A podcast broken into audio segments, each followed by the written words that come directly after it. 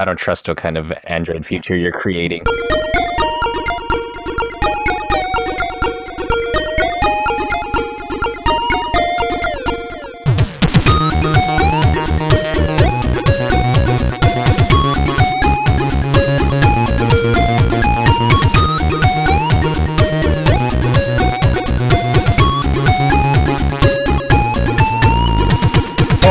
Everybody, and welcome to another episode of the Geekscape Games podcast. This is episode 156.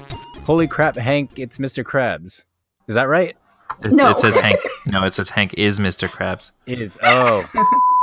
Okay. It's cool. It's cool. Like like going. Hank from Detroit Become Human is Mr. Krabs from SpongeBob SquarePants. You mean he's Reinhardt from no, he's Overwatch? Mr. Kra- Mr. Krabs. Are he's they also all the same? Because don't f- with me like that, guys. He's it also already ki- screwed me up. he's also Kelvin Inman from Lost. He was Desmond's partner in The Hatch. He wasn't Desmond's partner. He wasn't Delsin's partner in Infamous.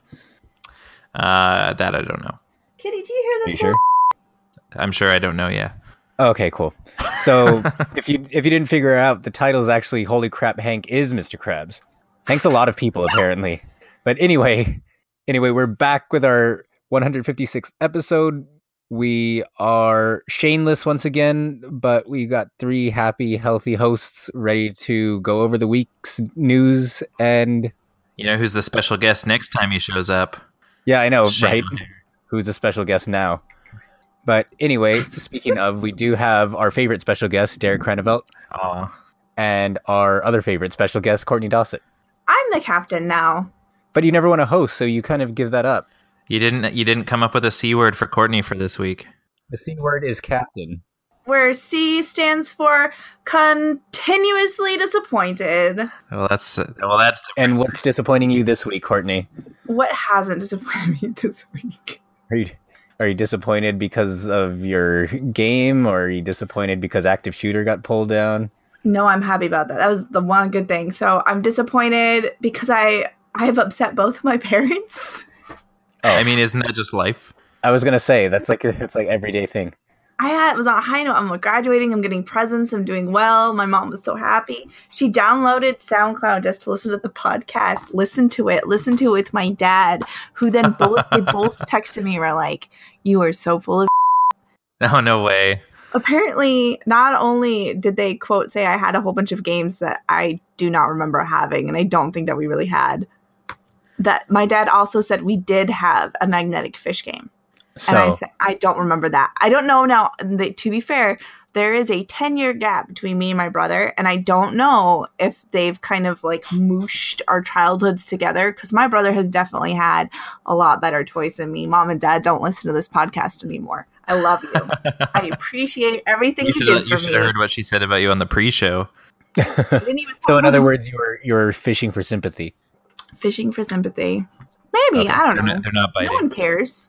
No one's. I mean, it's not for like I sympathy, get no one's biting. The fish bit I back. get anything if anyone feels bad for me. Everyone listen, oh, Courtney didn't get to play that game. It's f***ing bad for her. No one's buying Just- me a Switch. Just, she's just playing Custer's Revenge as a 30-year-old. Yeah, I mean, you. I was just gonna say you played Custer's Revenge, so you kind of peaked at this point. I've, I, I've, oh, Everything going forward is just a bonus. uh, but yeah, no, I, uh, did not enjoy. I only played one video game this week, and I just finished it today, and I, I didn't enjoy it, and I don't like it. Sorry, Derek. I feel bad for convincing you to buy it now because I played it and can't stay awake. Here's the good. I know. Here's the good news. I didn't pay. F- I didn't buy it. ah, there we go. I rented it. So Oh, I, nice. I rented it for three days for seven dollars. That's pretty good. So Where'd you Um, I didn't realize you could still rent video games. um, Redbox. Oh, cool. Oh, Redbox pulled out of Canada a number of years ago, so Oh yeah, no, Yeah. we still have it down here, and so I, because I was gonna go buy it, and I was like, well, I could just buy it on PlayStation Four, but I'm not gonna do that mistake again because I did that with um, Monster Hunter, where I haven't played it basically since I bought it, Mhm. but I can't return it or take it in to trade it in. Hey, I'm still I'm still around. I know. play. I just I don't enjoy playing it. Is part of my problem. I don't know. I've just I like uh, I might try and play it again. I'll let you know. Um, but I was like, oh, I could trade it in and get something like um, the new Colossus, which I'm interested in getting, but I can't because I bought it on the on the PlayStation Store. Mhm, So I mhm. was gonna go buy it and um, I thought, well, instead of buying it, let me see if I can rent it. And we had one, like ten minutes away. And it was in stock. That's great. It was in stock.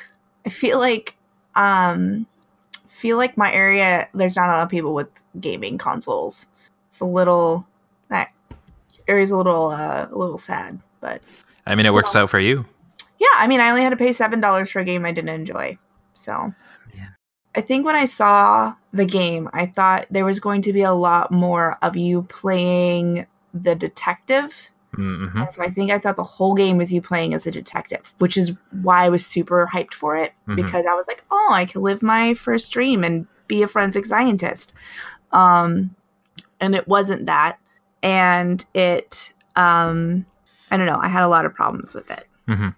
So- Are you going to tell us about those problems? I feel like this is you want me basically the games. right this is the games you've been playing this week, Courtney, and and you.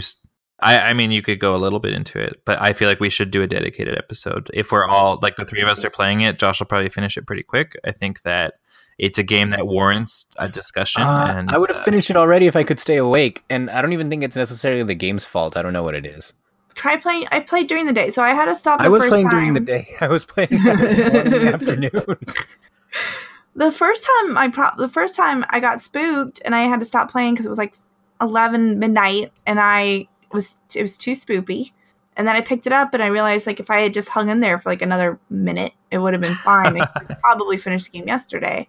Um, my problem with the game is I feel like I love I like the idea of the story. I think that the story would have been better executed as an actual movie versus a game. kind of how I feel about every game they make.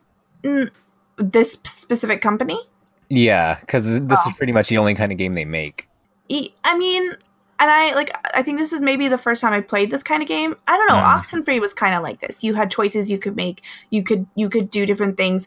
But I felt like I was more a part of the game than I did playing Detroit Become Human. Now maybe that's because you split your time between different characters. So maybe I I wasn't bonding with the characters as much. But I mean, like I put in time as each of them, and I tried to go and explore everything. Um, it was hard to find what I was supposed to be doing next or how to do what I wanted to do. Um, really. yeah, I had a real hard time doing that. Even like, there's an Android like hyper mode you can go into. You know, you push the yeah, the mind. Uh, I can't remember what it's called. But yeah. yeah, but you you push your right bottom Yeah, flapper and because it you push the R2 button, and it essentially, like, if you're close to things that you can interact with, it will highlight that. Yeah, and you still had issues finding. I had well because I would because everything is timed, so I'd see the yellow thing and I'd run over. I'm like, this is where the yellow thing is, and it wouldn't be there. And I'd highlight it again. I'm like, okay, it's a little farther off, and I'd get over there, Mhm. and you'd have to position yourself just exactly right to be able to interact with the thing, and I'd be able to interact with it, and then like my time for exploring would be over. Mm. Oh, that drove me crazy in the very first chapter. Like, they didn't really give you any real indication that you were being timed, and I was kind of taking No. my time looking at everything, and all of a sudden they're like, "Oh, are you gonna are you gonna do it or what?" Yeah, I, I feel like I don't feel like there were that many moments in the game that were timed though, and most of them, like the you're talking about the opening with Connor, right? no, I'm talking. This happened to me Jo- yeah, Josh, the though, when he- yeah, when he I was talking about the opening. Yeah, yeah. I feel like that one is a little bit because the other ones I feel like actually give you timers. The other ones give you ti most of the time, but there were other times when I was like, "Oh, I want to kind of like poke around this house and see what I can find," and like I couldn't, I couldn't do that because like the story pushed itself. So I didn't Mm. feel like I had the freedom to go explore. It's kind of like um the only thing that made me think of is like when you're playing D and D and your DM really wants you to do a certain thing. So they're like, "Oh, you can do whatever you like," and then they're like, "Oh, but this character over here needs to talk to you." And this character over here is trying to get your attention, and then that character comes over and punches you in the face to get your attention and I hate that. Um, so I struggled with that, and then there was like there were things like you have choices on how you want to be perceived in a couple areas, and how to do what you wanted to do wasn't clear. So like I I wasted a bunch of time trying to wander around to figure how trying to figure out how to do what I wanted to do. And I'm trying not to spoil here. Um, and there was no clear indication on what to interact with or how to do something in the way that I wanted to do it Mm. and that was really frustrating and i ended up screwing up my entire planned role play with a character because of that and it ended up messing up my end of the gameplay. Hmm. um, the other thing i didn't like is like controls were not consistent throughout the game. Oh, so there's a couple there's a couple Like- different times where you're like opening up a car door and sometimes you you slide your thumb to the right and sometimes you slide your thumb to the right and up and around and sometimes it's a straight up and sometimes it's a left. I'm like can we pick one? Can i open the door one way? Can i just have to slide it to the side one time one way. And then the other problem i had was sometimes when you're interacting with stuff you get a long cutscene and not, you don't have to really do anything. Maybe you walk through it. Other times, you'll have what feels like it's going to be a long cutscene, and then all of a sudden, a bunch of things flash up on the screen, and I had no time to react and and be able to do what I wanted to do to to have control over the situation. So, um, yeah, I felt like I had a, a, a bad DM, like telling me my rolls didn't count and like fudging rolls, and I hated it. I hated it. I hated it. The other thing I hated was when I went back to go because it, the whole cool thing about this too is right is you get your flow chart so you can go back and figure out how you want to redo things. It wouldn't let me do it in the middle of the story. So like if I if like if I said um like there's a couple situations like let's say you have to kill somebody or not kill somebody and I make the decision to kill somebody but I'm like oh I didn't actually want to do that. I couldn't go back into the flow chart and let me choose the other option. It wouldn't let me rewind to go back. I think you can't until you're finished. The, once you're finished the game, that's what unlocks that. But that's that's because, and I think the reason for that is, for instance, if you are playing a chapter and you finish that chapter and then you go back to replay that chapter and make a different decision, when you are now progressing, which choice that you've made because you've now made both choices, which one right. is it going to take from? My only problem with that is now I don't want to go back and finish. I don't want to go back and re- I don't want to go back and replay anything. I don't want to do it now. It's there's there's decisions that I made like yesterday that I would have changed or But I think that's part of what these these games do that on purpose though in that they put they put you under pressure to make these hard choices and those choices you're stuck with them and that is like part of what makes them I think so effective because like if you could just go back 5 minutes later and change the choice you made then none of the choices you make actually matter because if you if you don't like the way that that scene the outcome of that scene happened you can just go back. But i can do that in other games. I can choose to load a different save file or i can choose to to play a different way. Like when i played fable and fable 2 and 3 and i i've replayed those games and enjoyed replaying mm. them and like and and skyrim the same thing like i go back and make different decisions about things all the time what what to do and what not to do um i part of the appeal of Detroit Become Human for me was that I thought I could do that in real time. So I wouldn't have to, I could go back and do it right then and, and experience all the This ain't things. no life is strange, Courtney. This ain't no life is strange. Well, I haven't played that either. No. That one you can't. You make your choice. You're like, oh no, I think that's the wrong choice. Yeah, she's got time rewind powers, and you can literally rewind time right then and there. I mean, that's that's kind of what I thought I was getting. I thought I was getting a forensics adventure. It's not. I thought I was getting ability to rewind time and like like that's what I love about video games is I can I can change my decision and I can change everything I do and I can't do that. So you should not like, you should never play a Telltale game then. I don't feel like I've I didn't enjoy this at all. Okay. I like I finished this game today out of pure stubbornness and a little bit of hope that I would end up liking it. I'm, I'm surprised because it sounded like you were really into it when you were talking about it on Facebook. Oh, I mm-hmm, was like yesterday. Yesterday, Courtney. yesterday, Courtney was like, "This game, this game has got me like messed up. Like I'm attached to characters." And then, like as like it progressed, like I felt a lot of it was like pandering. Like right, right. a lot of it was, it didn't feel genuine. I didn't feel a genuine connection anymore. I felt like, oh yeah, I know what they're gonna do now because this is how they're gonna get this out of me, and I don't like it. It made me. It wasn't what I wanted. So yeah. I'm disappointed. I give Detroit Become Human two thumbs down. I give it, it's beautiful. Although I will say that, I mean, I don't know if it's meant f- to be played better on a PS4 Pro, but like there were a couple times like where stuff loaded in and some of the faces were not fully loaded and we're not. Oh, really? Beautiful. I didn't experience that at all. Actually, yeah, I had that happen a not, couple I'm, times. I'm not playing on a PS4 Pro either. I found there were like the occasional scene, like the first scene with Marcus walking outside and stuff mm-hmm. like that. Mm-hmm. There were some frame rate drops, but I didn't have any like loading or texture I issues had, or anything like yeah, that. Yeah, I had full up like full on faces not loading fully. I had a couple times where my game actually paused, and I mean, I don't the only thing I have really sitting on my my PS4 is my monitor. I don't have anything heavy on it. I don't have anything keeping it's not hot to the touch. It's not even warm. Um, but I was just like I was really disappointed in that because it kind of took me out of it. Or there was a couple times when I was like, "Wow, this game is so beautiful!" Like two seconds ago, it just happened. So, um, and also sometimes the facial textures got weird. They entered that uncanny valley when they were doing certain things, like ease for some reason. Whenever they were doing ease or like smiling, sometimes like their faces looked really weird. Was it as bad as Mass Effect? um, I don't think Actually, anything's as bad as Mass Effect. no, it rem- you know now that you say that, yeah, that's what it reminds me of. Um, just just that just that like above like if you just cut around their mouth, like that's what it reminded. Like you could probably copy paste them.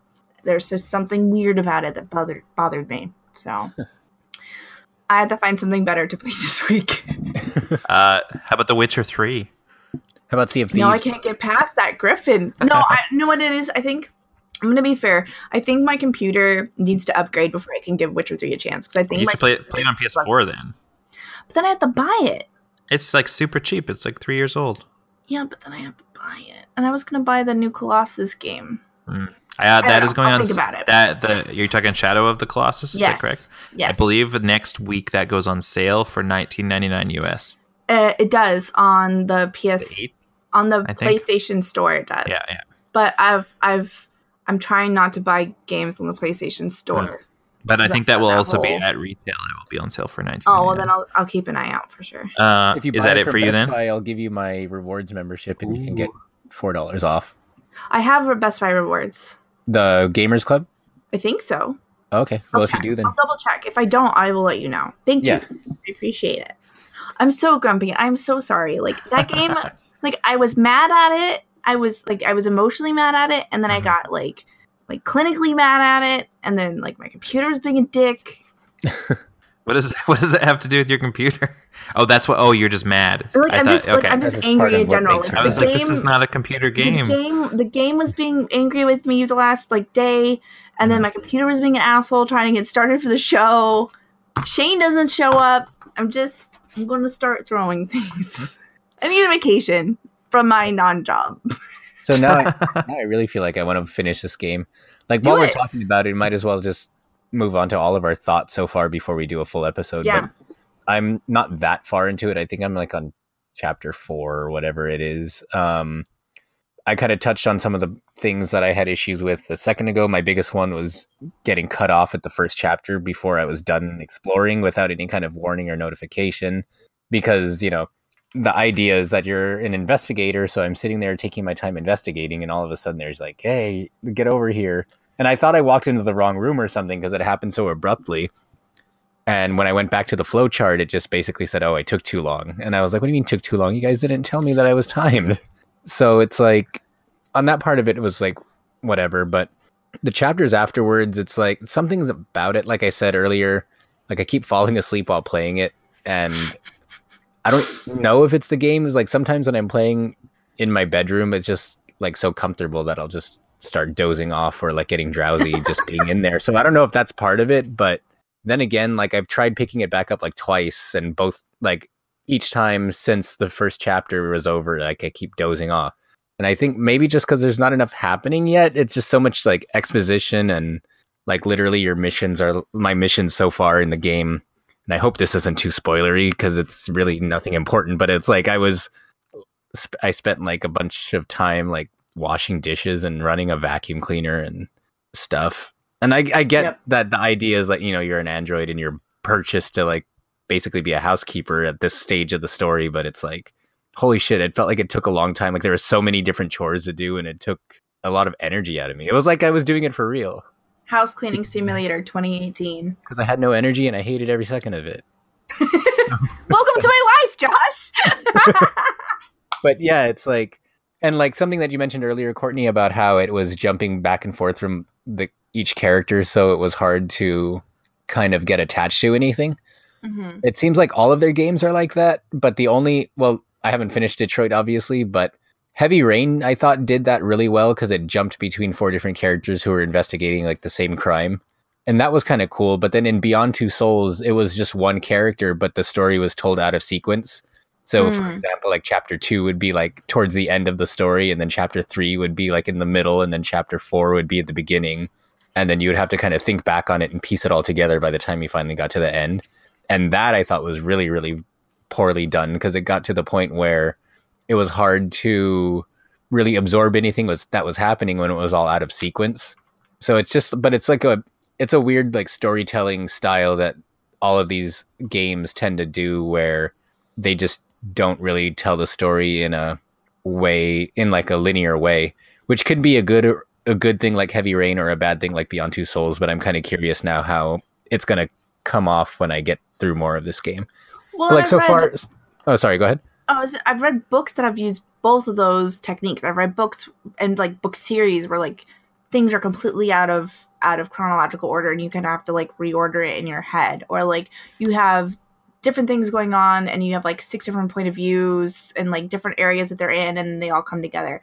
But I just feel like for whatever reason like this just didn't grab me like it, it made it harder for me to get into the story and it made it hard like because a couple times like I'm doing something with one character and I skip to another character and then it goes back to the first one. I'm like, yeah, but I want to go back and I want to play with and figure out what's going on with with character three over there. It gets real frustrating. Mhm, Right. I feel like if it ever goes on sale, that you should try giving Heavy Rain a chance. I think it pulled off what you're describing a lot better. Mm. But yeah, but e- either way, I'm not too far into it, so I can't comment too much. The only other big thing I want to say is that my big complaint that I talked about in previous episodes with like uh, Indigo Prophecy and Heavy Rain were that controlling the character outside of like cut outside of the button commands where you're just walking around Mhm. like in all those other games the controlling was so so terrible that it made me just not even want to play anymore but thankfully it was such a small part. In this one i think there's more manual control in the first four chapters than there were in the entirety of like heavy rain and indigo prophecy but it, it controls a lot lot better thankfully. So that's something that i'm really relieved about because it was a real chore to try to even move your character the slightest amount in the other ones. But yeah that's about all i have to say about it so far. Uh, so for myself, I also finished the game uh, the day before yesterday, a couple days ago. I finished the game, and I fucking love this game. Um, so it's interesting. It's interesting hearing such con- contrasting opinions. I I feel like, for instance, you Courtney, you're- noting that one of the issues you had was how it does jump around between the characters. I thought that was so effective in like like this was a very very hard game to put down i feel like because each like like the end of each chapter like it, and it typically plays like you'll play one character for a chapter then the next then the next and then it just kind of loops through that over and over and over again Mhm. um i thought that in most cases each chapter of for each character ended on such like a, a, a cliffhanger or a, a note that I wanted to see what happened next for them. So even if I was like, oh, I should put this game down and go to do something else, I didn't want to, and I wanted to keep playing and playing and playing. Like I feel like the points where it chose to cut those chapters were always super effective. Well, yeah, I don't know, I just found that- my problem wasn't that. My problem was like you would be. I'm just gonna use the names. So like you'd be working with um Kara, right? You'd be Mhm. playing Kara, and then you'd play Connor, and then you play Marcus, and you play Connor again, and you play Marcus. And I was like, but I want to know what's happening with Kara. And I felt like sometimes like I spent more time working on their storylines and not enough working with Mhm. Kara's, and that frustrated me because I didn't like I wanted to know more about. I, what we, I feel like I don't remember it doing that. I feel like it was always in sequence. Like, like I don't remember any of them being skipped over ever, unless that was something that happened based on the choices that you had made. maybe it did maybe that's part Mhm. of it but I, I don't know like that that not being able to like if i i think if i had a choice i would want to choose one character and and get to play with them up to a point where you can't play them anymore and then switch Mm. over instead of having this because i know that they kind they all like affect each other but at the same time i was like ah i don't want to play this character right now i want to go back to the other Mm. thing because i've just played his story like the Mhm. chapter before so i don't know When I thought, like, I I didn't feel that way because I thought I thought each character's story was so different, um, but equally interesting that Mhm. I just wanted to absorb as much as I could, and I I was very much the type. Like I played very much the type of way where I would, you know, I was constantly using the R two button to go into the mind palace to see what could be interacted with because I wanted to take in as much and learn about it, uh, learn as much about this world as possible because I felt like the world itself and the world building that they did here was so interesting. And and some of it was totally like like optional. Like you wouldn't even get this context to a lot of things if you didn't look around. Like they in each chapter there's like a, magazine that you can pick up, and there's like Mhm. article like very very short. Oh, like here's one thing though like that I that now that you mentioned the magazines, here's one thing I want to add. Like after like the third or fourth magazine I read, I noticed that they were all written almost exactly the same, Yes. which started bugging me a little bit as like as a writer. I was like, the chapter would be like, oh, it introduces issue, and then oh, here's the contr- eh, but here's what the opponents say, and then here's the response to the opponent, and then it ends, and it's like every single Mhm. article. While very interesting. Yeah, that's true. and I love the world I, well, and I, I feel like that was probably like a stylistic choice to keep them because they were very short. I think it was to keep them so short that you would actually read them. Because I feel like I've, you know, in other games that have readable text like Skyrim or, you know, the Fallout games or whatever, like most of the time I don't read them because they're pages and pages and pages. And I'm like, oh, this sounds really interesting. But once I'm 50 to 100 words in, I'm like, oh, I'm just going to go back and play this video game some more. But I feel like they were so bite sized that I, I read every single one that I could. yeah, Um, had they been longer or had they been more varied, I don't know that I would have made that same choice. Yeah, because with in my case, I feel like like I love the world building that the magazine articles add to it, Mhm. but I feel like it would have been it would have come off a little bit better if, say, the magazine uh, like one magazine has just like one opinion and it's the, like the same length, but it goes a little bit more detail about one opinion, and then on another chapter, or maybe even a different magazine in the same chapter, Mhm. it could show the opposing opinion, but have that be the main focus and not. And even the way that they did it, there's nothing wrong with it inherently. It's just that every magazine that I've read so far is exactly the same in the way Mhm. that's formatted. Yeah, I can see that. Um, but yeah, no, I like I, I don't know. I feel like I don't have I I have so many good things to say about this game. I didn't really have if if I had any problems with it, if there was anything I wished more of, I wished that it was longer. Um, but also as a narrative game, it probably took about ten to twelve hours to finish. So as a strictly narrative game, it it it was probably the longest Quantic Dream game so far, and so my wanting for more is just because I was so invested in it. Um, I, I felt like potentially like like I, I don't know it would be hard like I think I enjoyed Kara's story the most um they were all really really interesting. I feel like potentially Marcus's story moved a bit too quickly um but his was also probably like the broadest um, um story like he had the most to Mm. do. Um so I feel like they potentially had to move it more quickly.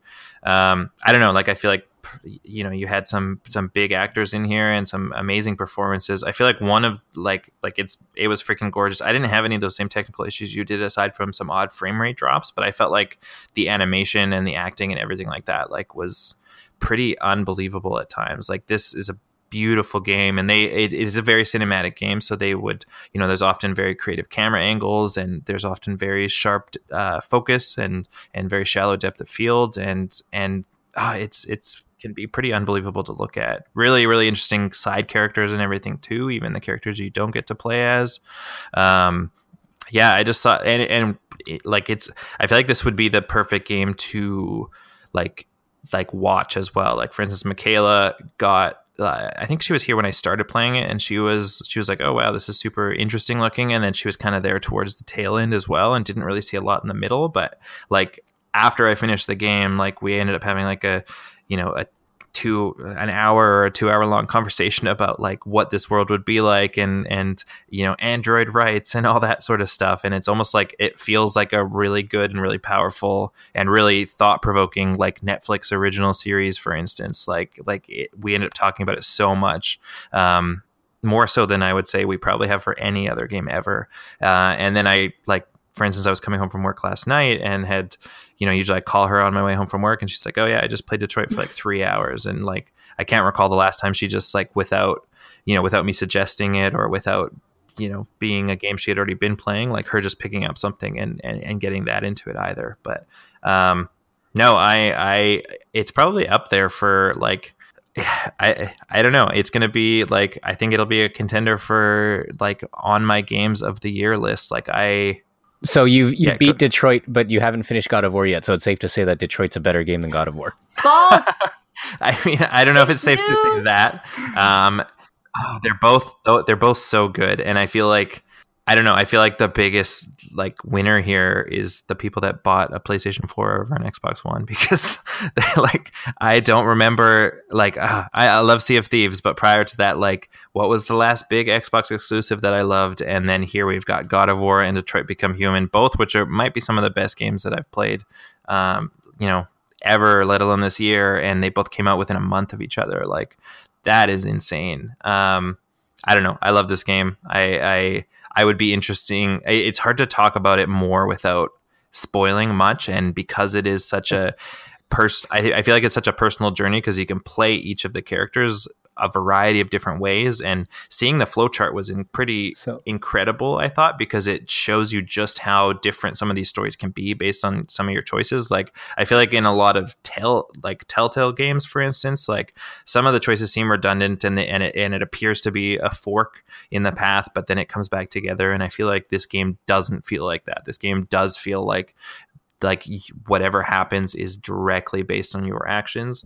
Um, this, I mean, this feels like a game that that if Telltale could get their shit together and stop being spread so thin and update their end, like this feels like like the most polished. This this feels like the game I want Telltale to start making at this point because they've I, I they've they've fallen from from the the pedestal that they were once on. I feel like, and their games are clunky and, and technical messes at this point, and and there is still some brilliance in a lot of those titles, but um, this game was just so polished and and so effective, and I um, I don't know, I I'm I, I loved it. So basically, I got to speed through this, and then you have to speed through God of War, and we could do our shows. Yeah. I don't know if I can I speed. God of War is so long. I don't know if I can speed through it. Just skip all the side quests. It's not worth it. I, I was talking I, about that last. I it's not worth it. I mean, yeah, it's not. It's not worth this, it. I, I mean, like in my opinion, like it's it's something you're gonna want to play again after you play it. So if yeah. So I mean, you could always mm-hmm. just go back and play them. Well, and because when you finish it as well, it does no, like that is not the end. You yeah. can still play yeah. and do yeah. that to rest and then, stuff, right? And then, in my opinion, I haven't thought about playing it since I beat it. So I can't. I'm so emotionally damaged I can't open it. But you know. I feel like fucking like well, and I again, it's hard to say anything without spoiling things, but I saw my endings for Detroit and then I went online and watched some of the other possibilities and holy shit, some of them are vastly mm. different than what I got. And extremely depressing. I could just imagine what kind of horrible decisions you made since I still haven't forgotten how you dumped the paint on Victoria and then lied to her about it and pretended to be her friend. That's cold. Yeah.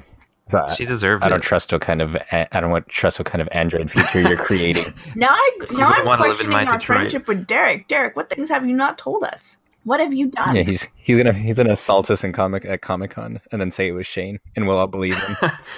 it was me that tried to pee on you that one time. Yeah, you tried to pee on what? Shane Shane Shane tried to pee on me oh, at Comic Con oh. a few years ago. I thought you were t- saying he tried to pee on me. I'm like, I don't remember this. What do you know? he, he, did a he did a good job then. Jesus Christ, gross. um. So is that that's it for Detroit yeah. for now? I would I would imagine. Yeah. So since we're already going okay. through that, Derek, if you wanted to go through the rest of the games you've been playing this week, and then I'll just yeah, d- okay. double back around to mine because I haven't been playing as much as you have this week. Okay. Yeah, I actually play like I had I feel like I spent most of my two days off this week, like playing video games, which is something that's super rare. But I played quite a bit this week. Um, Michaela and I spent a couple of a couple more hours playing A Way Out, um, which we talked about a number mm-hmm. of weeks ago. But that's the EA like prison escape game. Um, ah, it's it's super enjoyable. It's it's another like fairly. I mean, it's pretty linear. It's a fairly, um, but it's an interesting, if not pretty cliche story. Um, but it's a lot of fun, and I love just the the interesting mechanics that they've used in terms of this this cooperative experience. Like just the way that you know the split screen will change, and it'll shrink one screen when you should be focusing more on the other, and at, at times it'll pull it all together into one screen and everything like that. Um, but yeah, and now so we're at a point the characters actually kind of have a common enemy outside of the prison. We've escaped, um, but it turns out that once you you know you're you escaping the prison seems like it's kind of just the beginning of things because now you are you kind of have this mission where you're going to be teaming up to try to take out this person that robbed you or not robbed you but wronged you. It sounds like. Um, yeah, no, it's pretty cool, and I love the co- cooperative aspect. It's fairly accessible too. You know, like you know, Michaela, who I do- don't think gives herself enough credit in terms of her abilities of playing games, but she feels like she sometimes struggles with title certain titles and and you know i whereas i can pretty quickly move through certain things but i don't feel like i'm ever having to slow down for her or change change my mm-hmm. habits or anything like that but it's a lot of fun and it, it's gone on sale a number of times already but um I mean, if you have someone to play it with locally, pick it up. If you don't have someone to play it with locally, but know somebody that could play with you online, um, again, they've done that really interesting system where only one person needs to buy the game. One person buys the game, they send an invite to the other person. That person gets to download it and play through it with that person. So now, can you play it um, split screen at all? Yeah, so if you're playing it on, yeah, so it's low. It's got local co-op. So Michaela and I were playing on the same TV, but if you're playing online, it's still a split screen experience. So you will still see both oh, characters in both screens uh, all the time, essentially. Um, but yeah, no, it's it, it's it's really really neat. Um, aside from that, I played a little bit of Fortnite. Um, it's probably it was the first time I really played since sometime during season two of the game, and it's in season four now. It feels like it's changed a lot. Um, I thought it was polished before. It seems to run even better now on the Xbox One X than it did then. Um, a lot of things have changed though. The map seems like it's got a lot of different elements on it. I understand that that's kind of evolving over time, and that's kind of the lore, the story of the game it has a lot to do with what's happening with the map. Um, weapons it seems like there's a lot of new weapons and, and mechanics that weren't there before. A lot of kind of quality of life stuff that that weren't there the last time i played like like you can now you know if you're trying to build a ramp or something like that rather than having to press the trigger button each and every time you want to build a piece of the ramp you can kind of hold it down and just keep running and it'll just uh, it'll just kind of auto build at that point which is really really nice um, but yeah, no, was, I, I just played it for a night. I played it for a couple of hours and ended up playing squads for the first time. Um, prior, I had mostly played solo, but I jumped in with a few people that I knew from work actually, and it was a really good time. Um, I, I would look forward to playing it again. Uh, and then the last thing, which I was super excited for, was the Sea of Thieves: The Hungering Deep. So the first ex- first mini expansion slash content drop for Sea of Thieves uh, released just this past Tuesday. Um, it is super cool. So I jumped in on Wednesday with a few friends, um, and then Michaela joined with us later because um, we will sometimes play together. I'll play on my MacBook, and she'll play on the uh, Xbox. Um, but so this uh, they've kind of it's kind of the first kind of story based quest for the game like i mean i've talked about it at length previously but it's got that fairly simple gameplay loop where you're doing these voyages which essentially means finding treasure or finding items and then delivering them to improve your ranks and stuff like that. But in this one essentially there's a there's like this character that you find on this island and he tells this tale about how um, you know he was pl- playing some song somewhere in the ocean, and uh, it somehow summoned this gigantic beast, and this beast took out his whole armada of ships essentially, and now he wants to avenge his crew that he's lost and stuff like that, and it, you end up uh, kind of going on this like like hunt for hunt around. He gives you kind of a couple clues, and you kind of hunt around the uh, map for journal pages, um, so things that he's written since the this happened or during during the time that this happened and he's also like an alcoholic so sometimes it's like very very garbled and hard to read but pretty it's it's always pretty funny.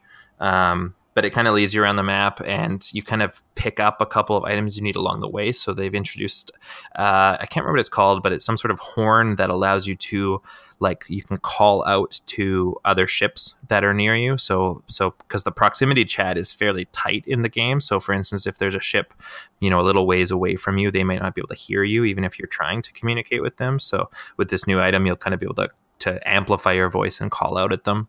Um, and then they've also added a new instrument. So there's also a drum uh, to go along with the hurdy-gurdy and the accordion.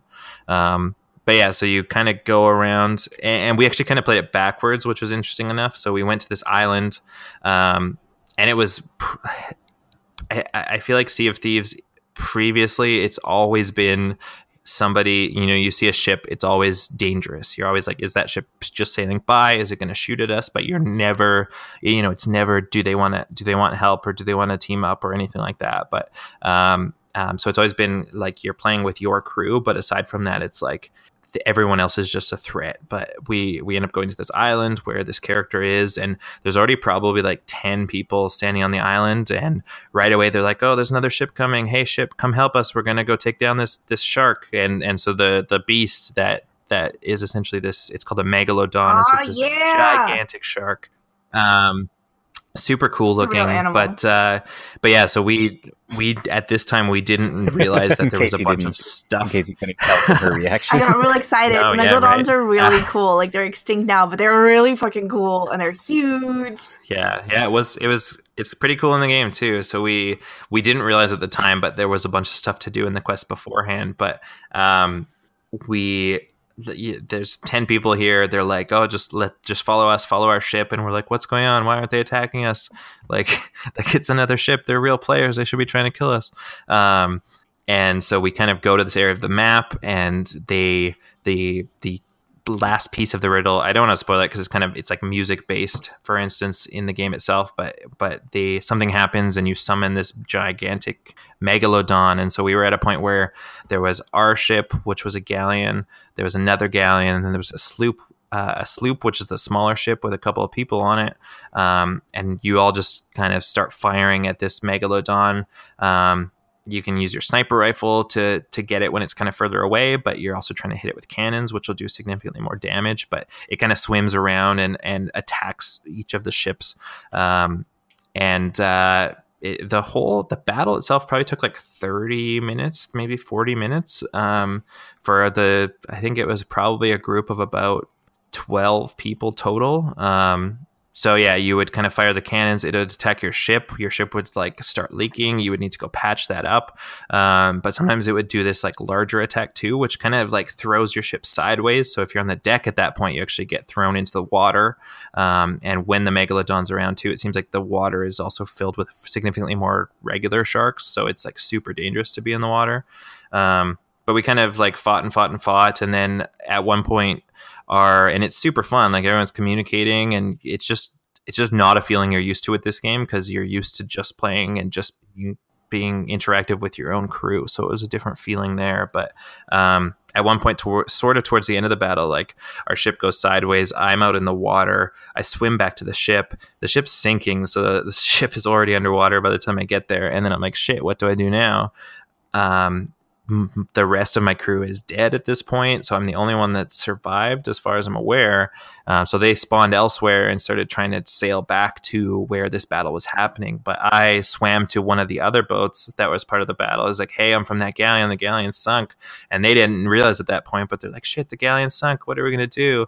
And uh, so I just went on this other ship and started helping them you know patch their ship and and and shooting the shark and shooting cannonballs and everything like that. And we ended up beating it which was really neat. Um so you get some like like it's like a time limited event um where if you beat it within the first two weeks that that this mission is out you get a bunch you get like a new title which like floats above your character's head when people look at you. And you get uh like a like a figurehead for your ship and stuff like that. Um but yeah no it was like probably one of the most interesting pieces of content that I've felt like that that I've that I've really played in the game. We we then like Michaela came afterwards and we went back and started doing the mission like but from the start so we actually found out why we were doing what we were doing and and obtaining the extra pieces of, of equipment and stuff um I know it was super fun. It was something where like the total content is probably and and again like all of the updates and all the content drops for Sea of Thieves will be free. So you just you have the game or you have Xbox Game Pass, you're gonna get that content. All of it probably took three to four hours, I'd say. But um, and this was again the first drop. They also added a, a bunch more quality of life things, which I don't really need to get into, but it really some things I really appreciated. So a bunch more cosmetics got added as well. Um, but that's this month's content, and then there's another drop about the same size coming next month, and then there's an even bigger one coming in July. So um, it seems like they have good. Like I really enjoyed what I played here, and it seems like they have really good plans to continue to expand this world and everything like that. So for a first drop, it was, I mean, three to four hours of content doesn't sound like a ton, but it's also I'm not paying anything extra for it, and there are there are plans to do that more significantly as well. And they're even starting up some weekly events in the next couple weeks that will unlock more more stuff. So um, that was cool. I was really impressed. It was a lot of fun. It sounds like they're adding a lot of stuff to it to really make the game more robust. Because I know one of the more consistent Mhm. complaints I've heard was that, oh, there's not enough to do, or Mhm. you know that kind of thing. So it's good to hear that they're Mhm. bringing so much into the game. Totally. Well, and I, like, like I think I, I think I even said it like in my review back in March. But I loved everything that was in there so far. But it felt like it feels like that's just the beginning. Like it feel everything that was in there was so interesting and polished. But it felt like there was so much more that could be done. And now, you know, they're they've really viewing this, and and they even said before launch, like they see this game as like a three or four or five year project after launch. Um, I just see them just at, they they continue to do this. Like I'm going to be playing this game forever. Yeah, it sounds good. Every time you talk about it, it makes me want to try it try it out. But then I remember I'm already sitting on like hundred games. Oh yeah, I still have like uh, I still have shrink wrapped games that I bought last year that I'm never going to get to at this point. Did I tell you guys about the video game addict that was on TV last week? nope. there was like some news story that was on at work and they were talking about different people who were like addicted to technology. And there was this guy who had like a family and everything. And his story was that he was addicted to games and he was play he would play online shooters all the time on his PS4 like 12 hours a day. And he had his own like basement cave where he just sat there and played games and in- ignored his family pretty much. But at this one point in the story they were like zooming in on his bookshelves full of games and they're like oh, he has over 200 games. And then I just was like, ha, Oh my god, 200. that's so many. No, I was like, ha, 200. Like, that's Yeah. all. Like, and they call him an addict. Come on. And then I, then I realize I have a problem. But, um, as far as, as far as everything else that I've been playing this week, uh, any, as far as new things, the only things I've really played are Mario Tennis, which the demo came out yesterday. And it's an online demo. It's essentially a glorified stress test, but they're making it an actual tournament. So the people who have the most points after the first trial period are going to move on to like a higher bracket. I don't remember what the winners are or the winner or winners are going to get for participating in this tournament, but it did Mm. give me a chance to kind of play around with the new mechanics because I don't know if you guys saw on the Nintendo Direct a few months back where they're really kind of I don't want to say overhaul the game because it's t- at the end of the day it's still tennis, but they're adding a ton of new abilities and moves that you can do to the point where it feels a lot more arcade. yeah, I remember it looked like that. Yeah, it looked like yeah, it looked like they added a ton. Looked like there was a lot of single player content to be in the game too, which I was really interested That in. excited me because Camelot, the developer of the game, they made Golden Sun on the Game Boy Advance, and for the Game Boy Color and Game Boy Advance versions of Mario Tennis, they had like full RPG modes. Mm. So they're kind of hinting that this game is going to be the first one since the Game Boy Advance to have a full story mode, but I don't know if it's going to go in as much depth as those previous ones did because, like I said, they were pretty much RPGs. Did they do like I remember being super addicted. I think it was like Mario Golf on the Game Boy Color or something like that, but it was like a full on RPG and it was so interesting. Yeah, I think they made it too. They were making all. I think at the time they were making all of the portable versions of the sports games, while Okay. Yeah. Uh, a different developer was doing the home console version. And then the last Okay. couple of yeah, I remember having a ton of fun with that one. yeah, and remember was that the game too? I know Mario Tennis was like this on Game Boy Color, but your little character. you Actually, I think I played Mario Tennis on Game Boy Color too, and it was unreal. yeah, because I remember in Mario Tennis, at least I don't know about golf, but your little RPG character that you built up. If you had the transfer pack, you could plug it in your N64 and transfer your guy into the console oh, version. oh, you know? really? That's pretty cool. but I'm hoping it's that in depth. That's pretty much the main reason I'm into the game. As far as actually playing the online mode, it was interesting in the sense that there's new things like trick shots where they'll like either leap or do a backflip into into a shot, but you have to time the distance and the timing of the shot really precisely because otherwise you're going to completely miss it.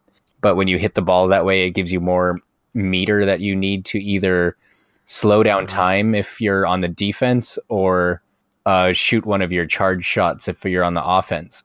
And it's really weird too because it's like you could win the match in two different ways, either by scoring enough points like you would in a normal tennis match, or every time you hit one of your charge shots, if you aim at your opponent directly instead of aiming at the court and they mistime their return shot, it does damage to their tennis racket. And if you hit them with Oh, enough of those shots to where if you hit them with enough of those shots to where their tennis racket breaks, they instantly lose regardless of the score. Oh, no way. Like lose the whole yeah. game. So like you'll Oh, you'll be wow. able to lose, especially if it's like a long match or if you guys rally back and forth a lot, like theoretically you could be down like it could be game set and match for the opponent, and if you hit them with enough charge shots, you could just snatch the game away from them. Mhm. So it's really interesting, but I don't know if I would buy it because I kind of feel like I want to wait to see what people say about the story mode because Mhm. playing online against other people, it's something that, and I'm kind of like this with all sports games, even like the arcadey ones, where it's fun to play and pick up a few matches, but it's not something I'm going to spend a lot of time on. And with as many games Sure. as co- that come out and as many games as I already have, it's like I'm not going to sit there and pick up a, a few tennis games here and there for too long. I'll probably do it for maybe a week at best and just get bored of it. Not to mention that the internet connectivity on this on the demo at least was really really bad at certain points and when the Mhm. frame when the internet connection would start slowing down like i would push a button it would be like a full second before the character would respond to my button So input and if, frustrating. and if Ah, it's a tennis match obviously that's like crucial so there would be times where i'd be running in the opposite direction while the ball's coming at me because i was ah, no holding way. left at the beginning of the match but like switched to right as soon as he hit the ball and it just didn't register and then outside of that, the only thing I, the only other thing I've really been playing is I started up Dragon Quest Eight, which I was joking because I bought Dragon Quest Eight when it first came out on PS2 at almost full price, and then I rebought it for 3DS a year ago, and now I just started it on 3DS. So it's been like 15 years in the making, but it's it's fun so far. I'm not too far into it, but it, if I remember correctly, it was Dragon Quest's first game that was in 3D. Uh, the graphics on the 3DS translate really well.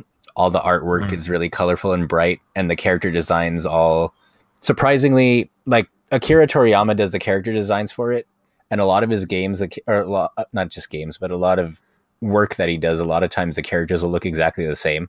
And if you're unfamiliar with who that is, it's basically the guy who did like Dragon Ball, Dragon Ball Z, and then Oh, Chrono cool. Trigger for like video games and stuff. But a lot of the characters look really Yeah. samey. But in this one, there seemed to be a lot more variety in the character types, body types, outfits, like faces and stuff. So it's really nice to look at. The story was picking up pretty quick, and the battle system is basic, but mostly because it's still kind of channeling off of Dragon Quest history, which is like one of the first major Mhm. RPGs. But I'm not too far into it, so I can't say too much about it. But I'm hoping to get more into it as of next week. But Sweet. is there any other things you guys wanted to talk about before we move on to the news, real quick? No, I think that was everything. uh, nope. Yeah, so I guess starting off, since you were having such a bad day, Courtney, I figure we would brighten up your day by talking a little bit about how Active Shooter was pulled. Yeah. And they pulled everything the developer made. I think that actually happened like the day after we were recorded. The day after we recorded, Yeah, I think they, the like day Steam after, was yeah. like, so we pulled that game, we pulled that developer, we're not we don't have that anymore. Now I don't know that they pulled similar games because you guys were saying like hatred and stuff. I I didn't check to see if they took those off. I don't think Hatred ever actually came out, did it? Or it was refused remember. on My Steam is as full well. Don't because my- remember. everything is jacked up. Um, but like I remember, like there were some other people like complaining about other games that were on. No, it was on Steam because it was seventy percent off. Because I looked at it last time. Because when I when we recorded last time, I checked and it was available for like seven dollars. You can still buy it. It's seven dollars on Steam. So yes, I took it down because hmm. everybody made a big deal about it. However, there are still similar games available on that platform. So, but then Yeah, I feel like it's different though, because as bad as Hatred is, it's like Hatred was just kind of like a general violence Yeah. simulator, whereas like Active Shooter is like right off the heels of pointed. one of many school shootings. Yeah, um, and it's like it's still kind of with the explicit well depending which character you play as with the explicit goal of like shooting kids to death like based off of current events that are like people are still like hurting from and it's like even then i'm not going to sit here and defend hatred but i feel like it's in a way it's two That is completely different things but and then also like if you start being like, well, we're gonna pull this game off, and then and then where do we then where do we start to draw the line between what is and isn't acceptable? But I think that it's very Mhm. clear that active shooter was not okay. I don't think there was anyone who came out in defense of it who wasn't the developer where trying do- to make a dime. Yeah, yeah, yeah, yeah, Yeah. for sure. and i think the only other game that could have possibly created more controversy than active shooter was pokemon let's go eevee and pokemon let's go Pikachu. which I'd like to get your guys' thoughts on it. Um, I think from what I could tell, when the trailers first came out, everyone was through the roof excited, and then the more that details came out, people started getting angrier and angrier to the point where now it's like mostly negativity that I'm seeing. Yeah, I I mean I can't wait to buy it. I don't know. It looked like like it looked like I mean it looks like a mix of the traditional RPGs but with a lot of Pokemon Go elements as well. Um, I think because I haven't seen a lot of details as to like how do things like battles actually work. Are they more towards the traditional side or are they more towards the Pokemon Go side? I don't have a problem with the catching mechanic because I feel like I don't know. I feel like after you know five to ten hours playing the Pokemon game, I'm like running through the grass. And I'm like, oh, please don't like, please don't attack me, please don't attack me. Or I'm using those like repels because I just don't want to get into these instances. So if it's more like Pokemon Go, do you have more control over it? Or if not, it's probably still a quicker experience because you you I mean in Pokemon you can run away, but you can also like like throwing that ball takes less time than attacking it down to get it weaker and stuff like that. So it could make the game a bit more streamlined, which I would be into. Um, I don't know. It looks it, it, looks super cute. It looks like a Pokemon game on Switch. I will give them my money and probably buy the stupid Pokeball thing too. Um, and I'm and I'm I, like it. I almost so. feel like I wasted my money buying the Pokemon Go Plus because this Pokeball controller, which I will also be buying, it does the exact same thing if you connect it to Pokemon and Go. And looks way yeah, cooler. and looks way cooler. And it, your Pokemon talks yeah. to you if you transfer one into it from your mm-hmm. Switch game. And and then there's like there's so many questions still like like in the trailer they showed like that Pokemon Go Park thing that you can transfer from Pokemon Go into like what is that? Oh, what does that I feel do? Like I, f- I feel like um in past Pokemon games, if you transferred Pokemon from an older game to the new one. I think it was for the purpose of preventing the player from being able to just steamroll the game by transferring everything. Yeah, that's what I that's what I figured. Yeah, because if you yeah if you've you've caught or or evolved a Charizard or a Gyarados or whatever in Pokemon Go, like to just be able to transfer that to this game, like would be. I mean, there's no point in trying to catch any Pokemon because yeah. you already caught them all in Pokemon Go and you're transferring them yeah. over, right? Like, so like the way that it worked, I think they called it like Pal Park in previous games, but mm-hmm. basically they limited the amount of Pokemon you could transfer per day. And it was like the higher level or the rarer they were, like the harder it was to reclaim them. So I'm guessing it's going to okay, be yeah. exactly the same or pretty close to exactly the same. Like I saw some articles speculating that, oh, maybe you won't even be able to play with them at all. Maybe it's just so you could look at them in the Go mm-hmm. Park. And I'm like, that doesn't make any sense, especially because they've already said in their like in their bullet points that if you transfer a Pokemon from Go to the Switch version, you can't transfer it back to Go. So if you can't transfer okay, it back yeah. to Go at all, what would be the point if you all you could do is look? What would be the point if you're just yeah, yeah, like, yeah. Uh, so I'm almost positive, without any kind of real confirmation, that Go Park is just going to be something like that, where they filter the amount of Pokemon mm-hmm. you can transfer at once. Mm-hmm. Well, and at the same time, like I don't like in terms of the negativity, like I don't think that for instance, I don't think not releasing this would make that full fledged RPG that's coming in 2019. I don't think that would make it come any faster because they, I mean, wasn't it, when was it? Like it was just this past summer or something that they were like, we just started working on this and we can only say right now that it's happening at some point. Like, that's just not enough time to make a game like that and and I don't think that this coming like this coming out will keep us entertained hopefully until that next one does come out um, but it's not gonna it like like this one existing was never going to change when the full fledged RPG was going to release. So so what's the what's the yeah. harm in it? It's gonna be huge. Like it's gonna sell tons of consoles. It's gonna be huge for this holiday season. Like they're Nintendo's not fucking dumb. Well, except they're only gonna make four of those Pokeball things. So I, I hope you pre-ordered it already, or it's a thousand dollars on eBay probably. Then as and what you just said, the last thing you were, you were saying about it not having any effect on the the main one that's coming out next year. That's like the biggest reason why I'm really kind of confused as to why people are so negative about it. Like mm-hmm. it's not it's not replacing the core games, it's not taking away anything. It's if it's a spin-off. This is like getting mad at like Pokemon Snap because it delayed Pokemon Silver or some shit. Like I'm just mad that there's not a yeah, new Pokemon any, Snap. That's anything, what I'm mad, about. Yeah, exactly. I'd rather have another Pokemon Snap or a remaster. If there's one game I want remastered, it's fucking yeah, Pokemon there you go. Snap. It should have been on like the Wii U with the movable pad, but that's a different story. Yes. But yeah, like there are some concerns that I have. Like for one, like in the trailer, it shows that trainer battles are exactly the same as the main game, so it's like they have four attacks and all that. Okay, but it's also been confirmed that when you encounter Pokemon in the wild, there's literally no battling at all. Like It's, It's just right. the, it's just like Pokemon Go. Go. So Mhm. it makes me wonder how are you going to get stronger and how are you going to train to play against the player That's true. trainers when you have no way to level grind or level up with no battles when you catch. That's true because that was a big part. Yeah, that was a big part of increasing the strength of your own guys was was those random encounters with wild wild Pokemon and everything. Yeah, so like that. that's that's true. I didn't think that's that. my that's my biggest concern if we're going to talk about like complaints that I have. Um, I'm not the biggest fan of them.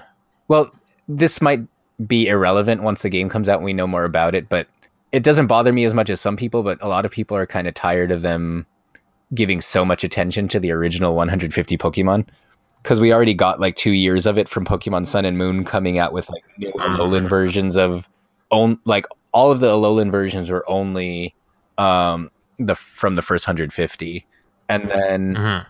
One, I feel like that's.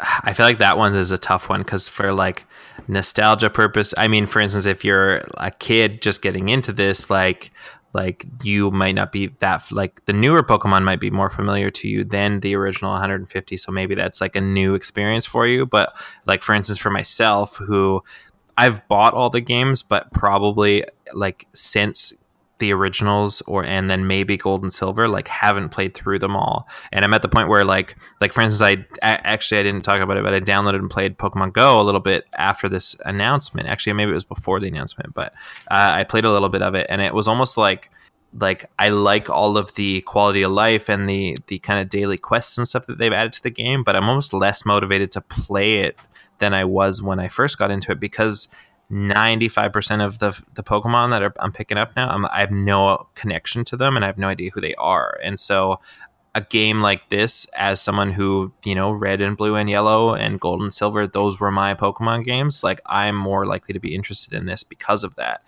But then I'm also not the target market. So so that so at the same time, like what do what do the kids Yeah, want? and- what do the kids want? but then you the thing about that though is that like the original 150 never disappeared either like they've always been integrated No. into the rosters of every new game the only one that didn't do it Mhm. was pokemon black and white which no coincidence is also i think the most polarizing one where like Mm. black and white tried to do it where after you beat the game you could transfer old ones over but the only pokemon you could find in the story and in the wild were 100 really We're- 150 we're, we're brand new new ones. generation. yeah Yeah, yeah. and i like i loved it because it made it it gave it another like a sense of discovery that i didn't really feel since the very first ones Mhm. but aside from that game like every game puts a pretty big focus on the originals and then sun and moon we're just coming off of sun and moon and they put an even bigger spotlight on the originals because they gave them all those new Mhm. forms and evolutions and everything so i get what you're saying but at the same time i don't really think that introducing it to a new generation's a problem because they've never gone anywhere really I see. so yeah, yeah that's true. and I, w- I guess I would have, and I'm talking so much about it, but it's really, I really don't have a huge problem with it. I'll have a bigger problem with it if the final game comes out and it turns out that it literally cuts off at 150 and they don't, sh- they don't let you get any of the other Pokemon in like a post game or anything like Mhm. that because yeah, like what about transferring them and stuff like that? At that the point, thing like, that's- can you transfer? the thing that's really worrying me is one of the details that came out about the game is that it says that only the original 150 can be transferred from Go. And I now see, that okay. we're it's been over a year since they introduced the gold and silver Pokemon.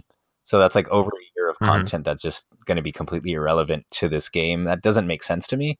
Especially because if you remember in Mhm. gold and silver, like the regions from red and blue and the regions from gold and silver were connected.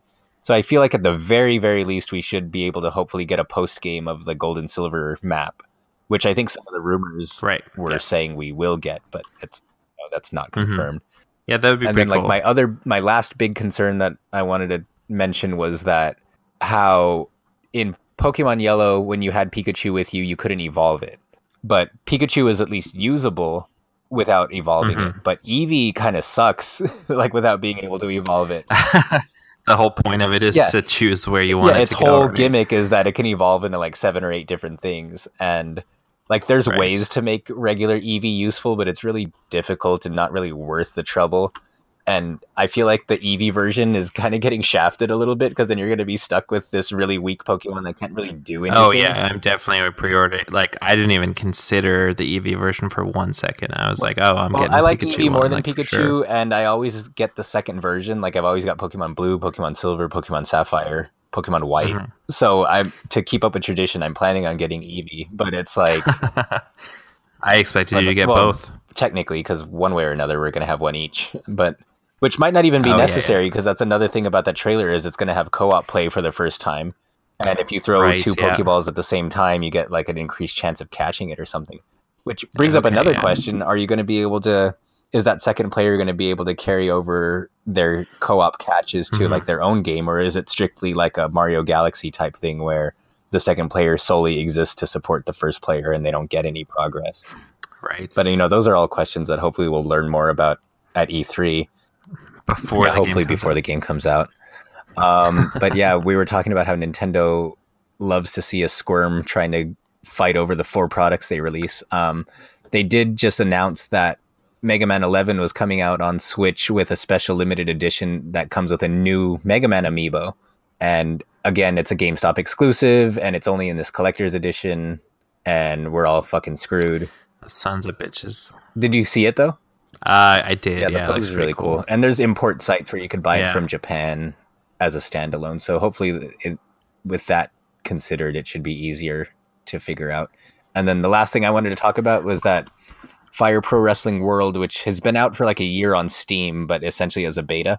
It's like if you're unfamiliar, Fire Pro Wrestling is like one of the classic all-time great wrestling games, but it's all in 2D, like 2D sprites. Yeah, it looks like I because I remember when this one got announced, I watched like the announcement trailer, and I think I watched a, vid- couple of videos of the last one. It looks really, it looks interesting. Yeah.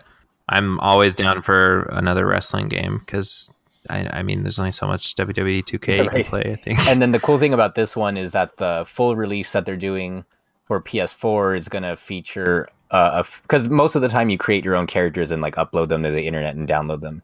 That's pretty much the whole game as far as like the Steam version.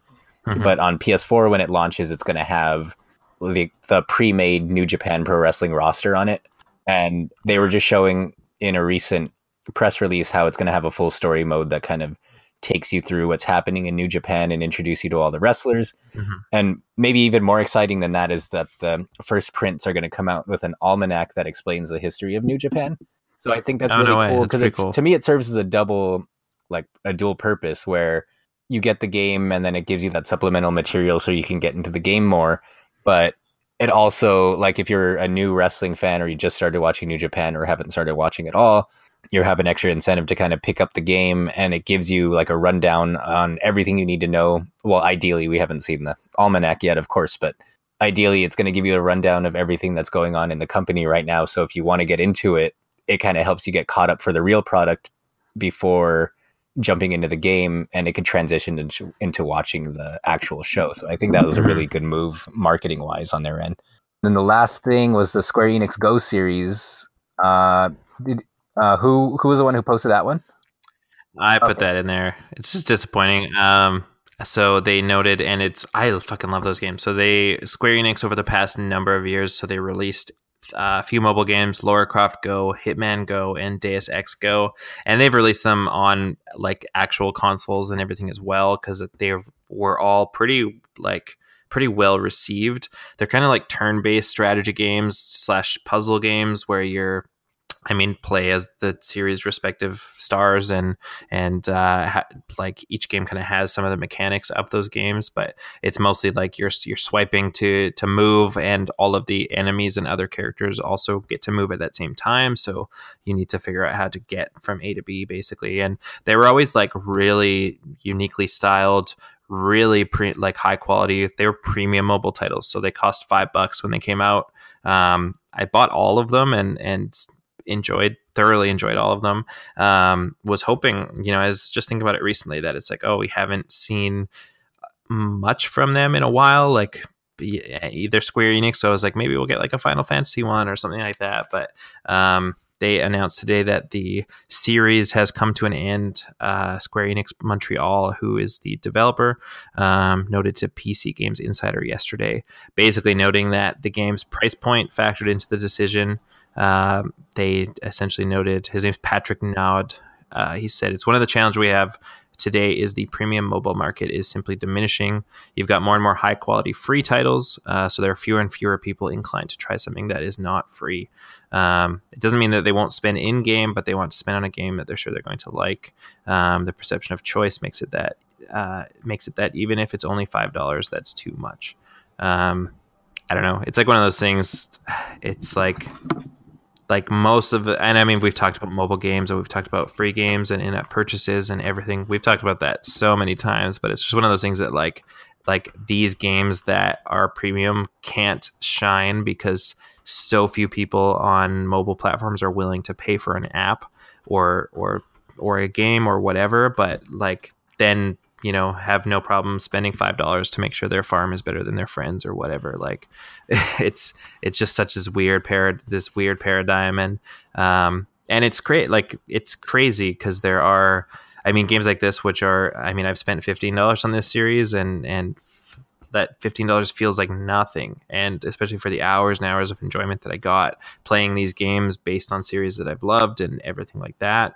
Um, I mean, it's crazy to see like you also have super high quality free to play games like Fortnite Battle Royale, which is generating buttloads of money every single fucking second of every single day.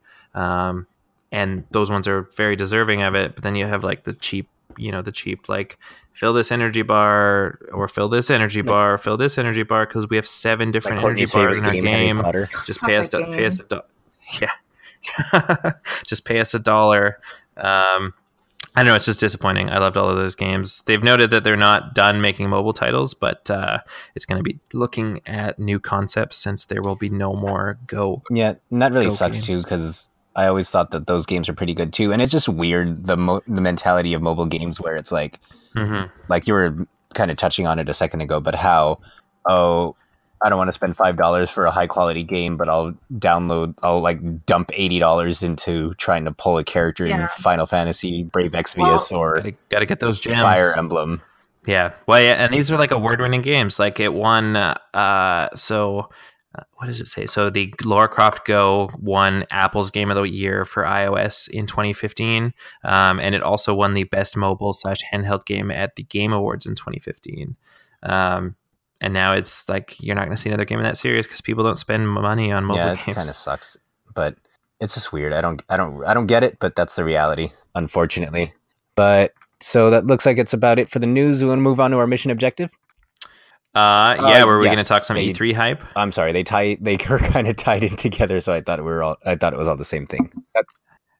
That is the. Let's do that. That is that is the mission objective. Okay, sure. So, Let's go with that. Huh? What's going on?